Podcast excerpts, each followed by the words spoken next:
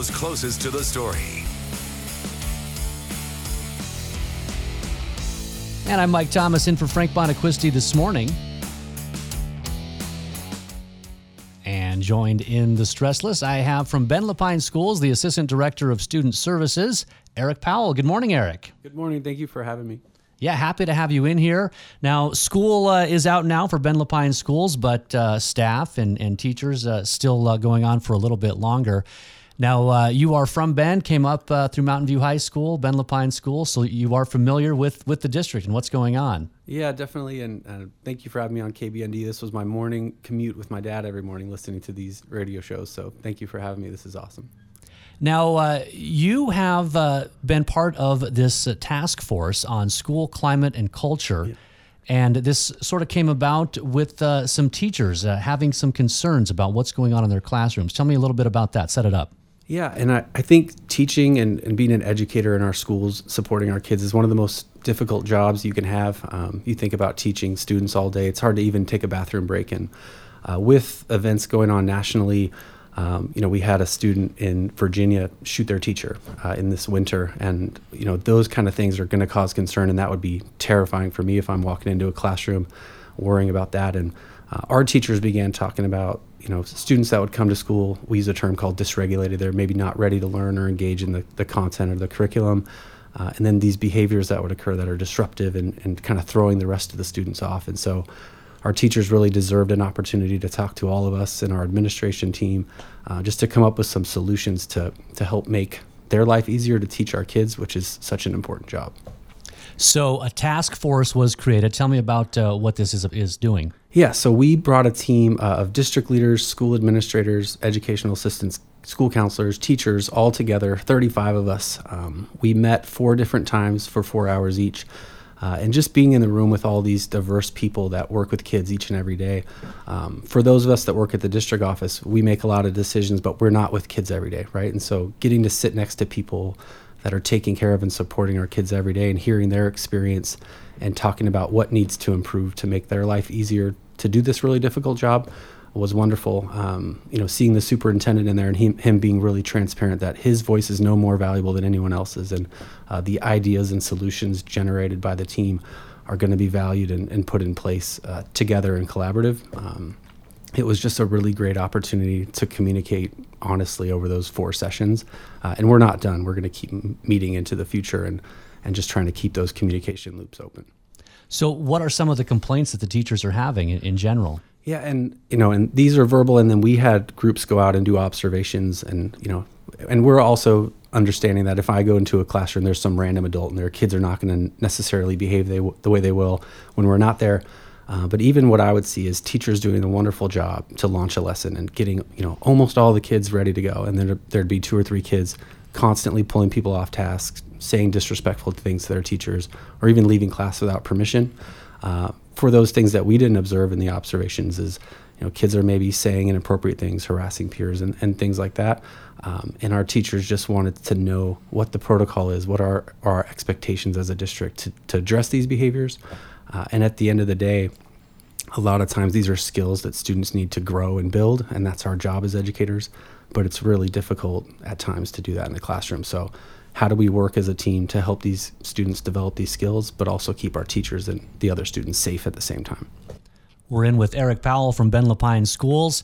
Now, you mentioned uh, this. This is a national issue. Yeah. Teachers all over the country talking about this, and uh, we hear in the media uh, about uh, you know it's uh, pandemic, post pandemic, uh, COVID with distance learning, and, and and those sorts of things. But this problem is going on a little bit longer than that. Yeah, and I, I will say in any district I've worked in or any role I've worked in, you know, talking about student behaviors and what we can do to help our students is not a new conversation. What I would say is is COVID, we were all home for a year and a half, and students were being educated on screens. I think our teachers did a wonderful job of creating lessons and doing that, but the absence of that peer interaction and being in person with with everyone, and kids are staring at social media and getting their you know dopamine spikes through that, uh, is really going to make it more difficult to connect with peers in person. And so, uh, I, I think there's a lot of research out there that talks about how kids being raised on screens is really making education more difficult. Um, so I really think COVID was like an accelerating factor and, in exacerbating the issue and giving us the ability to come back to the table and say, you know, this is what school looked like before COVID, and now what can we do to improve our station in life after? So. So, uh, with this task force created on school climate and culture, what have become uh, some of the solutions, the next steps that are going forward after you've met these four times? And uh, is there a timeline on on what what goals you're trying to meet? Yeah, and it was you know we were really honest as a group, and we even agreed to meet one extra time, and and it was it was awesome because these teachers are giving up more time out of their day that they don't have to meet. Um, but we agreed we're not going to solve all these problems in three sessions or even the fourth one that we added.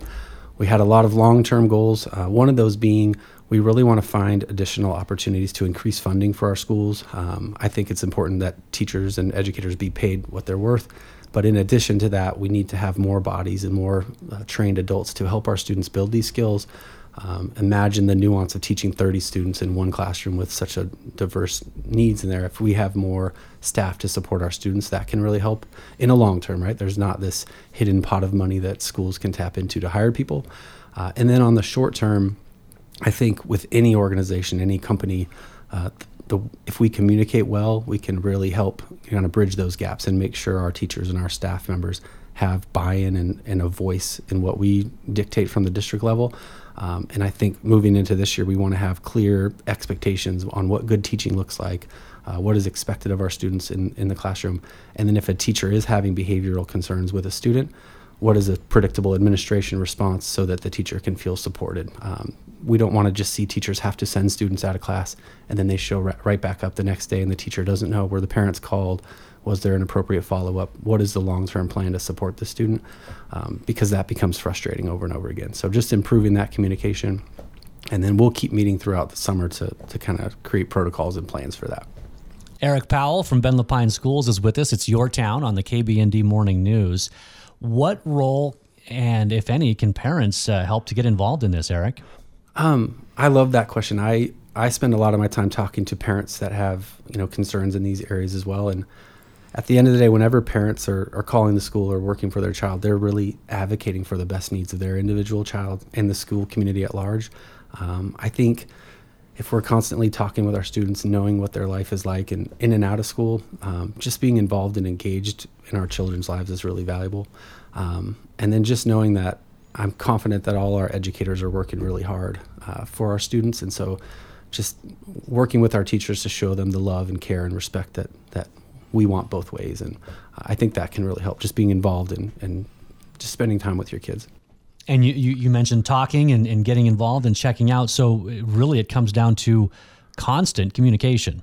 Yeah, communication and, and for me in any kind of training or professional development that I'm involved in, I really I always lead with a slide that talks about the importance of building relationships and community uh, in our schools and with everyone. And if we truly love and honor everyone and listen to people and understand that every child can and be a functioning member of society and grow skills to do well, those relationships will really help push everyone forward in the right direction. All right. Thank you very much, Eric yeah. Powell from Bend-La Pine Schools. It's your town on the KBND Morning News.